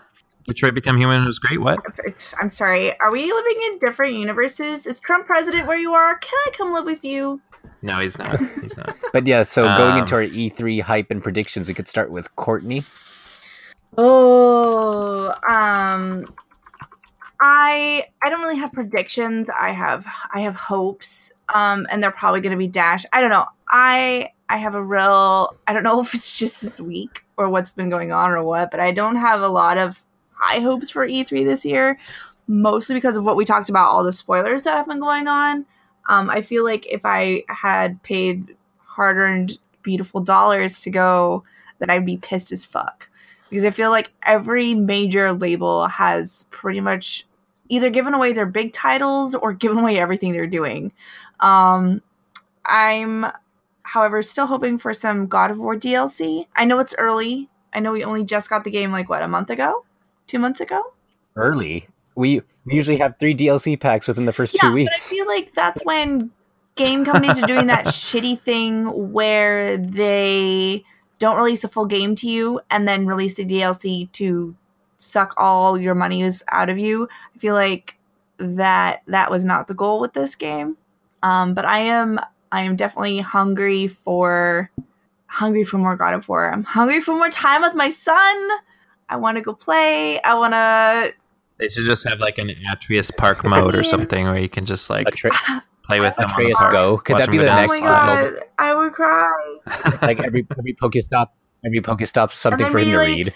And then we get like androids, and I I download him into an android, and then I have him as my son in real life, and then Detroit Become Humans worth it. Um, And then he and then he kills you. God damn it, Josh, why? Then he then he then he revolts. He, the android revolution begins, and you're the first victim. no, because I'll be his mom, and he'll love me. That's how that works. Oh, Um, Ah, I was about to say something, but then I remember Derek Yeah. hasn't finished God of War. Never mind. um, but yeah, no, I would be really stoked for some some DLC teasers. Um, I have heard rumors of elders. Well, like I know that, and Derek wants wants to talk about this. But I know Bethesda has talked about they have some um Fallout. What's the new Fallout coming out? It's like a prequel, right? And it's supposed to be an online thing. Fallout A lot, 76. from what I hear. Allegedly, it's supposed to be an online thing, like allegedly. like oh, my Alexa just Oh, woke up hello, for some Alexa. reason. Oh, Good morning. okay. Um, yeah, Fallout 76. So it's supposed to be a lot like um, Elder Scrolls Online. I don't know why Bethesda is shoving this online stuff down our throats. If I'm it was like, a- if I- it was like, like, I, I mean, I love Oh, Skyrim. I'll talk about it I love after. Skyrim. I'm still playing Never it, so I haven't for it. finished it, and it's been like seven years. Um, I can't make myself. It's so there's something about that. can't do it. Um, but I like. Uh, I don't know. I just I don't understand what that fascination is and why they made Elder Scrolls Online and then have just been repackaging Skyrim instead of giving us the next chapter in the Elder Scrolls. I feel like Elder Scrolls Online is great though. I really like Elder Scrolls Online. Also, Elder Scrolls Online is not developed by Bethesda Studios. It's like a separate developer, um, so it wouldn't have any effect Okay. on a, a new Elder Scrolls game. It's made by I think ZeniMax is the developer. It's just like just like how Pokemon Let's Go Pikachu won't have an effect on the next Pokemon game, so stop complaining. But I mean, Yeah, exactly. But I, I probably put a good my, myself and Michaela probably put a good twenty hours into Elder Scrolls Online. I loved what I played of that. I I think I haven't because isn't it isn't it a, a subscription game? Isn't it just like WoW, but it's WoW, but it's it's not. It is not subscription based Oh. anymore. It was for quite some time, but now you buy the game and you. Um, I think they make money off like there is a, a store where you can buy things, but there are Okay. um, expansions. Um, which are apparently very, very good. Like they did uh, an entire. Did they do a Skyrim one or did they just do a Morrowind I'm one? not sure because I, I. I follow I follow some of the stuff on Facebook. I did not know that they were not subscription based anymore because that's why I didn't start because that shit pisses me off. Yeah, so they changed the. It was about a year and a half, maybe two years ago that they switched, but they changed the name to. It's called like the Elder Scrolls Online Oh. Tamriel Unlimited. The unlimited piece is because you just buy the game Well, and you can play it terrible as much as you want. fine. Journalistic integrity on this show? You should try it. It's really it's. I've never So, played so it. have you never played it or you've it tried it? I didn't. I think. I think yeah, I didn't it. play it because it was subscription based, and I was like, I don't play that Mhm. game. And then everything. and it, it often goes on sale for like ten dollars Oh, as well, yeah. which is pretty cool. At least for the base game. Like I think I bought it on Xbox and I didn't pay more than ten or fifteen dollars I'm writing that down right now. Skyrim Online. But I want the next. I want the next chapter, and I want. Like I don't know. Maybe it's just because I've been watching a lot of Skyrim videos online. That's how I'm falling asleep right now. Um, but there's just been like complaints about stuff, and I think it's just getting to me. But like a new beautiful game, like take take the graphics from Detroit Become Human, but make it Skyrim, so we'll have dragons and magic and shit, and then make a new Elder Scrolls game, and I'll be happy. All I want. I mean, it sounds like you've got like 900 hours of Elder Scrolls Online content to play through I now. mean- so by the time you do that, there'll probably be I a new main series Skyrim. game. Wow. Actually, I put I, I actually I did play Skyrim a lot this week too. I put in like I uh I I've been down, so I've just like woke up one day and I played Skyrim for 7 hours straight without doing anything else, which isn't healthy, but I did. Um but I'm getting to that Man, I gotta lose my job I or something. That sounds no, great. it's awful. I'm depressed because I don't have work. so please hire me. Oh, you wanna you wanna clean up you wanna clean up filthy clothes No. that may or may not no. be peed on? But I did get a I Okay. did get a job Just offer just to make soap, so that's fun. Like for Lush. No, uh, for another company, but like Are you gonna make bath bombs? no, I I think the I job is basically like screwing caps on laundry detergent and then putting them in boxes. It's real boring. Um, but for money. but for lots of monies. So for more monies than it, okay. Just aside, one of the jobs I'm applying for is like fifteen dollars an hour to be a zookeeper. I think if I remember correctly, or working at the zoo for fifteen dollars an hour with animals and people. They will pay me more money to put caps on laundry detergent and give me full benefits, but I can't get that at the zoo. What's wrong with our priorities, America? Take care of your animals. Anyway, um, People don't being like people don't like being told what to do. yeah. Well, don't use straws. Um. Well, that's why you just got to tell them to neglect their animals, and they'll do the opposite. when I went to the Taylor Swift concert, I bought a beverage there and I experienced my first paper straw. It was pretty Yes, interesting. I haven't had the paper straw I the- love yet. Is that is that like a Washington wide thing or is it just Seattle's done just. Seattle? Yeah, Seattle's- yeah. So I was like super. I was like, "What the fuck Mhm. is this?" And it was like, it it, it was. They're I mean. I I wondered how long it would take for the paper to start breaking down inside the drink, but it didn't seem to happen, They're and I was sipping from it for like an hour and a half. They, they Okay, put yeah, yeah. wax on them So- so that, and then they're and then they're biodegradable. They're a lot more eco-friendly. So like if you if you let's say like you were an asshole and you just took your straw and you tossed it in the bay when you were done, Mhm. that will turn into paper and biodegrade so much more quickly. So I Uh, feel like are there still people are like are there actually people that think that getting rid of plastic straws is not a good idea? the, yeah, I was just gonna say those paper straws don't sound American at all. Uh, I mean, you're talking about Seattle, which is a different kind of America. Like the areas, I don't know. Anyway, but I, I like when you show people the pictures of plastic straws in turtles and like killing turtles, people get upset. But also, they are not willing to not have a straw in their. They're more upset when they open up a paper straw. I Probably. mean, I, I haven't have a- experienced any paper straws yet. I No, bring it was my own great. It straws. was- I I, mean, it- don't use straws when I go out. I have plastic straws that I keep in my purse. Um, Mhm. I have a friend who hopefully is not listening, but he like we did a they put a plastic bag ban in place here in LA like a few years ago. uh-huh. Mhm. and every once in a while he'll post these like Instagram pictures where it's like, oh, hashtag anti-liberal, which I don't know what liberal has to do with it, but he's like hashtag anti-liberal, hashtag politically incorrect, and he was like, oh, uh, I'm posting this to bring awareness to the lack of plastic bags, and we. Like who would who could ever forget the feeling of going to a grocery store and being able to get a plastic bag to take home with you? Like we need to bring those back. And I'm like, what the fuck? Why do you need like a of all plastic the bag things, so bad? well, of all the things to be like pas- to be passionate about, and like, and like I said, he's like hashtag politically bag. incorrect. I'm like, that's not People got real has upset. nothing to do with political cor- correctness. It's The just Mat-Su Valley just banned bag. plastic bags, and a bunch of my friends were getting upset about online. They're like, "What am I gonna do when I'm dyeing my hair?" I'm like, "You're gonna go out, you're gonna buy a dollar sh- shower cap that you're gonna reuse and reuse and reuse, and you're not gonna." and it's not even like I don't know if it's like this up there, but here it's like plastic bags aren't banned as a whole. It's just like grocery store ones, so you could still Mhm. buy like trash bags from the store or whatever. Yeah, you still get. Tra- I mean, in in Washington, in most places in Washington, if you ask for a bag, they charge you for it. You so they try and encourage. yeah, that's what it's like. They're not banned at all here, but grocery stores are like I think it's like Yeah. ten cents a bag Yeah, or it's five or ten cents Yeah. a bag here, but we don't have plastic bags. We have paper bags, so you still Yeah, get a bag. You- like if you don't have your if you don't have your little fold them up save bag, then you can use a plastic one or a paper one, Mhm. and then you don't because where, when I you know where I grew up in Alaska, like we had plastic shitty bags. We're totally off topic. Plastic shitty bags everywhere, and it was gross and, and not environmentally well, and uh, friendly. like if that person's like, "What am I gonna do when I d- what am I gonna do when I dye my hair?" Who doesn't have like a thousand plastic bags in their house I house have so already? many, and I don't use plastic bags. yeah, the Walmart. I, I the used all Walmart mine years ago, like right, like maybe six months into the ban. I was all out. Uh, But oh, yeah. yeah, yeah. And how's your life I, since I then? survived. Yeah. survived? Buy a But, uh, shower yeah. Cap. Wow. Buy a shower cap. They're they're super cheap. Just do that. It's so Yeah. much easier, and then you can rinse it out, and it's fine. Because I But have yeah. like three. This is I have no idea how we so started. This talking has been about this. another episode of the Geekscape Plastic Bags podcast. Yep. Uh, but um, Bring them back. Hashtag, bring them back. 2020. Hashtag anti-liberal. Um, Yes. It's like So- Shane's here. I'm getting homesick.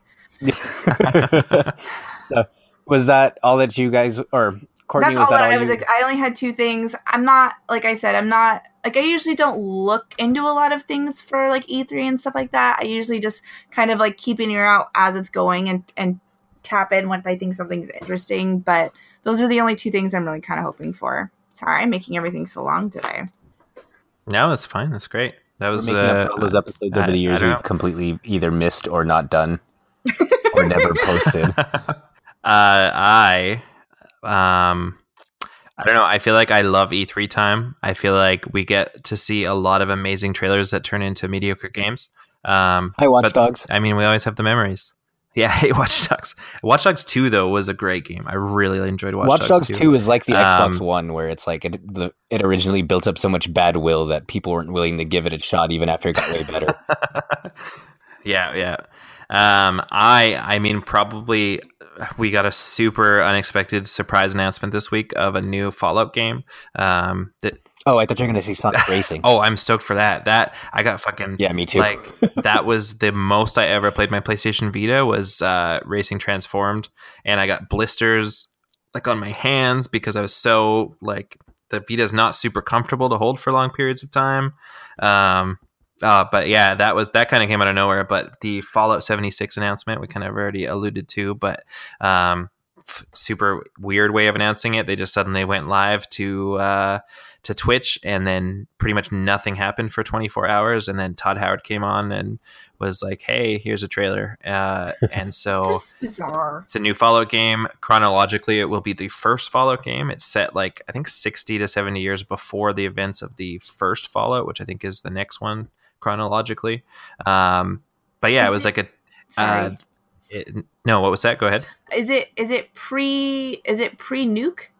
No, but it's so it's about tw- I believe it's 20 or 25 years after um, after the bombs dropped. Oh, okay. Um, and so it's it's from from what we know of Vault 76, which has been mentioned in a couple of the previous games.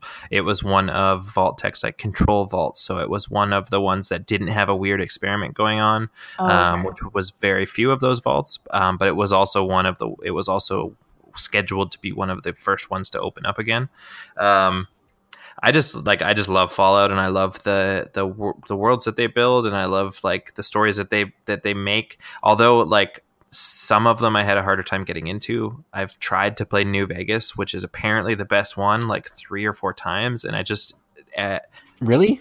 Really what Like, I never played it, but I always heard that New Vegas, like, people didn't like because they said it was really buggy. So that yeah, that they're- I mean they're all buggy as shit, and I think New Vegas is supposed to be the worst one there. But in terms of like lore and storyline, it's apparently like the best one. But I feel like I've just had a hard time getting attached to that main character and to that story, and I don't I don't know why.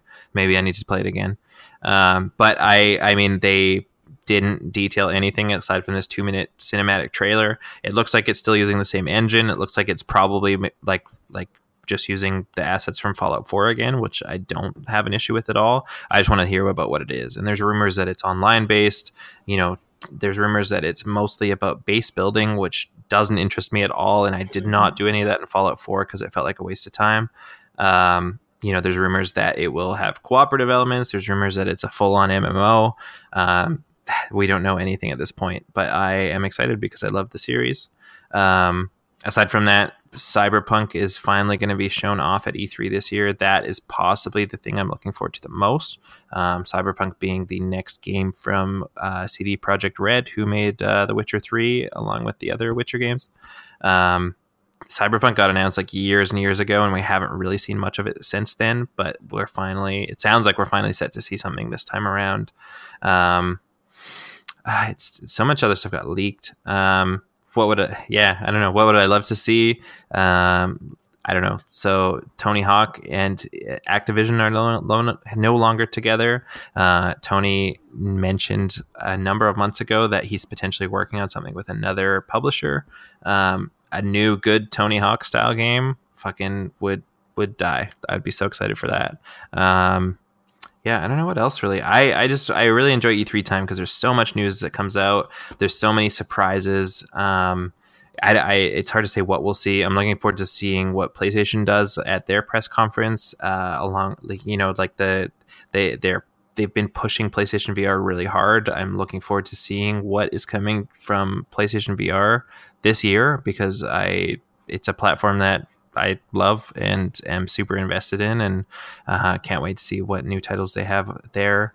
Um, Microsoft, I I think Microsoft needs to have a big E3. I think that as much as I've loved games like Sea of Thieves, they are struggling for exclusives right now. State of Decay 2 is fine, but it is not a God of War. It is not a Detroit Become Human. It is not a Spider Man, which is just a few months away. Um, what you know, and then what else do they have on the pipeline? Like they're going to announce probably a new Forza, probably a new Gears, probably a new Halo. But how close are any of those to actually releasing? When I feel like Sony's got a number. Sony has had a number of big, big exclusives this year, and they've still got a couple more. Um, and Microsoft has not, and Microsoft needs it. They need to announce. They need to have a great E3. They need to not like use celebrities to to show off the first production run of Cars again, like they did last year. Like that was a waste of fucking time. And what what were they doing? and they have an amazing console in the Xbox One X, and I feel like there are so many advantages over like the PS4 Pro in terms of power and everything like that. Um, but they're not utilizing it, and they need to. Um, I want to see how much Nintendo talks up, talk, how much more Nintendo can fuck up their online service, um, while also announcing some amazing games. Will we get an Animal Crossing? How amazing would that be? I don't know. Probably pretty amazing, uh, as long as it's not another Happy Home Designer. Uh, Holy shit, that game! um, I don't know. I'm just excited. I love watching all this stuff. I love. I love. I always love the like discussions with you guys afterwards. I love. I. I, I just love E3 time. Yeah, if they announce at E3 that there's going to be a Spider Gwen costume for Spider Man, it's like a day one purchase. I don't give a shit. The Is it not a day one purchase anyways though? Like it looks so good. I need I need an, I need more incentive, and that incentive is Spider Gwen. I don't give a shit otherwise. Spider Gwen, Spider Gwen. I'm tired. I'm tired of playing as Peter Parker. Doing things that. But what if it, what if there's is there is there a Miles is Miles in the game? I feel like I've trying I've been trying to avoid a lot of the actually they haven't released that much stuff. I don't but I haven't watched like in the, the game, but I think there is like an alternate costume. Okay, yeah, yeah. Um, but yeah, as far as any E3 predictions I have, um, my biggest one is that the new Fire Emblem game that they promised last February was coming this year will be announced because we're halfway through 2018. and We haven't heard shit about it. So it's starting to get a little worried, but I'm really excited for a new Fire Emblem like it's which essentially is going to be a console Fire Emblem because it's going to be on Switch, and Switch is like a hybrid, and it'll be the first time mm-hmm. since the Wii that we'll get a console version, if assuming you don't count Tokyo Mirage Sessions, which was a spin-off. But I'm really hoping to see a new Fire Emblem. Um, I think Smash Brothers is going to be one of the biggest hits of the convention, and I'm really hoping that characters from like Xenoblade 2, like Rex and Pyra, get announced for it, on top of like the Inklings that we've already got it's it's getting kind of weird because I feel like you're starting to get to the point where you're going to have to either focus on new characters or scrape the bottom of the barrel for old ones. But like, I'm really hoping Ridley gets mm-hmm. put into it from Metroid. I'm hoping we get another Donkey Kong character at least, which hell, it could be Funky Kong at this point, a new Funky mode. I don't know. Um, but yeah, I'm gonna. I'm really interested to see which characters are gonna get announced for Smash, since they usually in the past would like hype up the game for a year and a half and two years with all these character reveals. But now that the game is only a few months away and we don't know, we almost know nothing about it. I think we're going to get a lot of like rapid fire reveals. I'm really hoping that Crash Bandicoot gets added like side by side with like a demo for Crash Trilogy on Switch or something like that. Um, mm-hmm. I'm really hoping that we'll get playable Shenmue 3 on the floor at some point. Um, you know, for as lo- many years as we've been waiting for a Shenmue 3, like now's the time to really kind of show off what we're going to be able to get and what all that Kickstarter money is going towards. Um, mm-hmm. How how many uh, how many battle royale games do you think we'll see announced? Shit. Like six. And and is it more or less than if 10? Thanos isn't in it? I don't care. Like the only time I even tried to play Fortnite was when Thanos was in it, and then I couldn't figure out the menus mm-hmm. for some reason, so I just quit.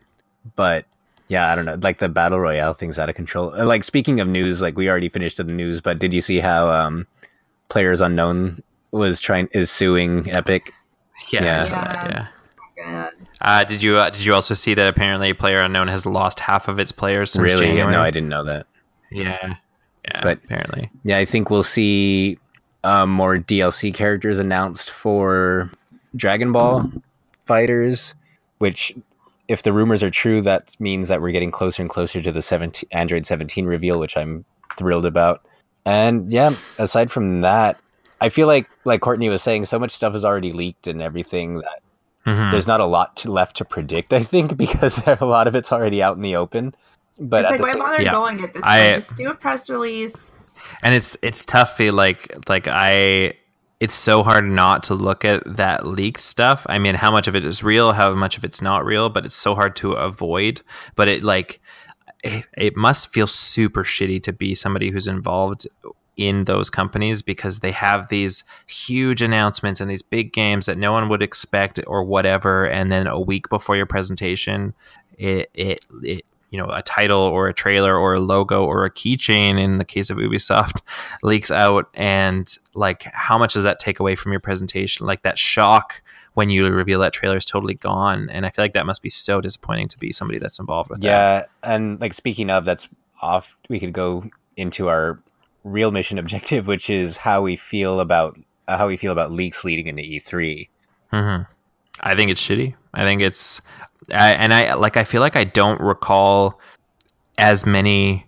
I don't recall there being as many as it seems like there are this year. Like to the point where, and and I, I mean, we won't know how much of it is real and how much of it isn't until next week. But um, you know, to the point where you're seeing like apparent like lists of the games that companies are going to talk about or the exact order of their the announcements they're going to make and stuff like that you know? And even even with things like like a few hours before fallout 76 got announced somebody posted uh, that that was the title and that you know it was going to be some sort of online experience. Um, you know it, it just is happening so much. And even sometimes it's like like the new Assassin's Creed got leaked because there was somebody found a keychain of it, like like a physical keychain, and th- that's how your game gets leaked. But it's just so like like I love that element of surprise, and it's like like I follow a lot of like tech stuff too. I feel that same disappointment when like you know a phone or a you know whatever like shows up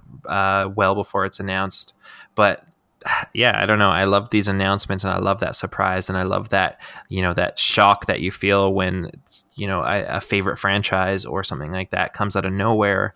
Um, and I think this takes away from that. And at the same time, it's so hard not to look at them when they come out. Yeah, like with leaks for me, I feel like it's it's a, it's weird because on one hand, a lot of times I know that these leaks are intentional, like they'll be mandated by the companies, and it'll I feel I feel like I can't see leaks like around this time being super intentional though. Like why especially the bigger companies that have their own like they have their own press conferences, like why would they not want that hype and that surprise of of announcing it during their press conference? Why would they want to Yeah.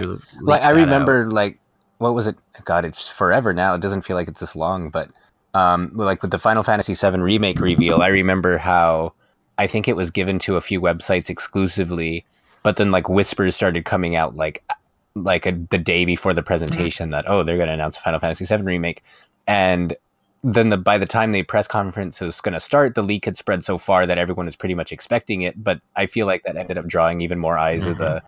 presentation, and then when they re- when they actually showed it on screen, everyone lost their shit so much that like if anything, it kind of built up to the anticipation. But then again, I feel like that was the exception to the rule, and like ninety percent of the time, what you just said Mhm.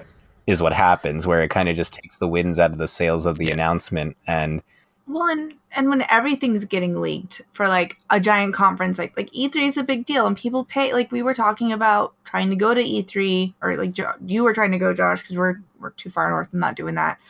Um, and like people spend like so much money to go, and then like I'd be pissed if everything that was going to be talked about that I was excited to go see was talked about in the media before the conference even happened. Like, why would it was a waste of money? Yeah, right. Well, just to clarify a little bit, the press conferences where they announce everything, that's separate from E3 itself, and those are usually free, but you have to like win a raffle or get invited. So that that's Right. separate from what you're paying for. Like what you're paying for is just being able to walk the floor and actually get to play the stuff they announced. But typically the announcements themselves are free. You just have to kind of get be a little lucky to be able to win a ticket or whatever the case is.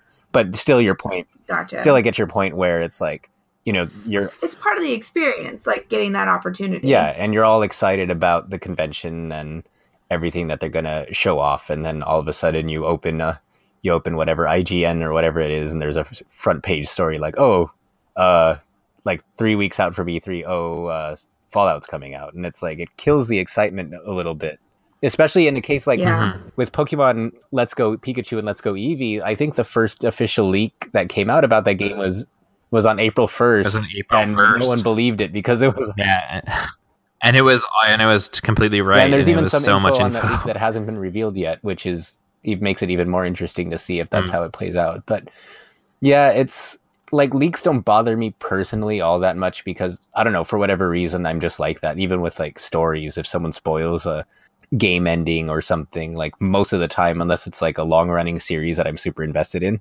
like most of the time I don't care about spoilers. So I think that kind of extends to Mhm. E3 where personally I don't really care that much about leaks, but it does suck when you're like watching press conferences and you know Microsoft or Sony or whoever is like leading up to this big crescendo to announce this big surprise except it's something that we all found out about 2 weeks ago.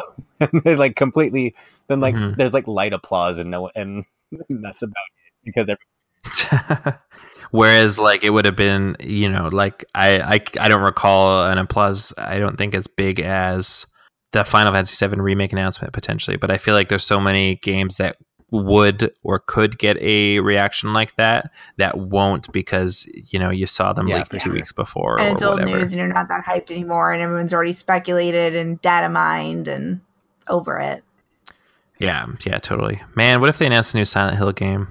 They won't, but what if they did?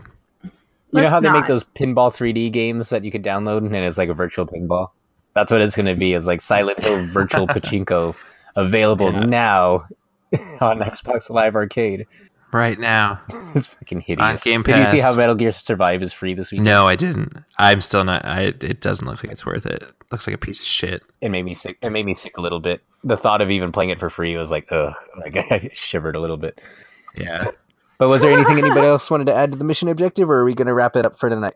I think we can wrap it up. Oh, I'm really excited to see Last of Us Part Two. Oh yeah, yeah. And I'm really excited to see Doshin the Giant. That's my bold prediction. We're getting a new Doshin the Giant on Nintendo Switch. I do not know what that is. Nobody else does either. so with that, we are wrapping up episode 156.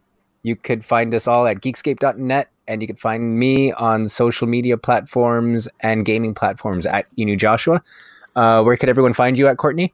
you can find me on twitter at ak geek girl and at geek girl ak everywhere else i just had a stroke um But did you recover?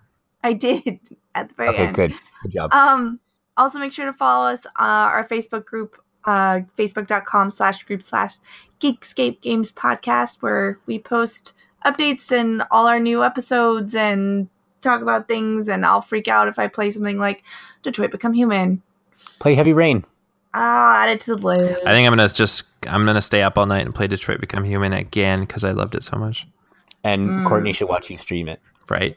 I. Courtney's, and speaking of- Cour- and when you- when you do- it.